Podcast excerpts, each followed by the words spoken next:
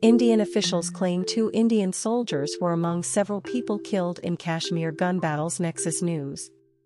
Some suspected rebels and two Indian soldiers have been killed in a series of counterinsurgency operations in Indian-administered Kashmir.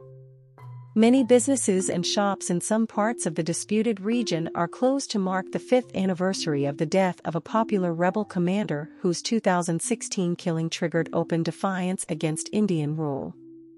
Violence in the Himalayan region has increased in recent weeks, and there have been recorded deaths in five separate incidents which started on Wednesday.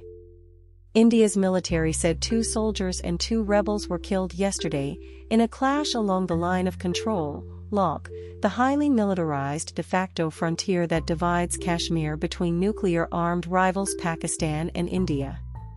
The fighting started after soldiers stopped a group of armed men who crossed into the Indian-administered portion of Kashmir from the Pakistani side of the territory, the military disclosed in a statement.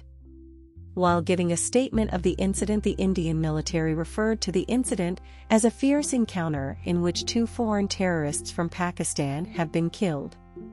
On Wednesday the Indian Army in a statement claimed that its soldiers killed a suspected fighter who was infiltrating into the Indian side of Kashmir. Four suspected rebels were also killed in two separate gunfights with Indian troops in southern Kashmir's Pulwama and Kulgam districts in the early hours of yesterday, the Indian military said.